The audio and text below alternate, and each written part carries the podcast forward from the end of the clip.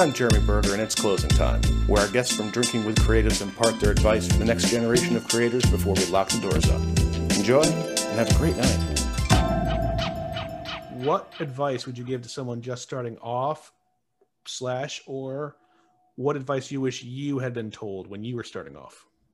I think my advice, I think my advice to anyone starting off would be to try everything, like shoot, edit, like like get your hands on everything because I mean, one thing I can say because most of my career I've been both a cinematographer and an editor.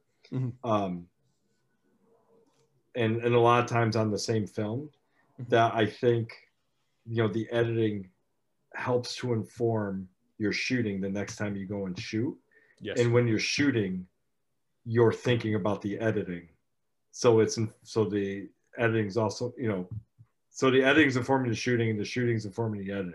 So i think the more you can get your hands in both those worlds and not put yourself i mean there's value to putting yourself in just one and becoming a master of one but there's also something about having this like this more rounded knowledge of both so well that they can inform each other for you.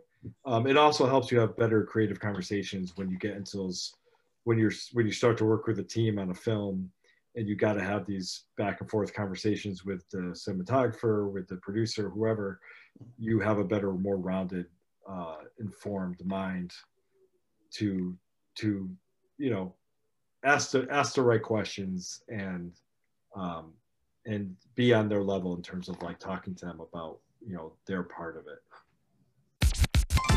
For this episode and more, please head to drinkingwithcreatives.com and please support us there on our Patreon. Also, don't forget to subscribe on your preferred platform.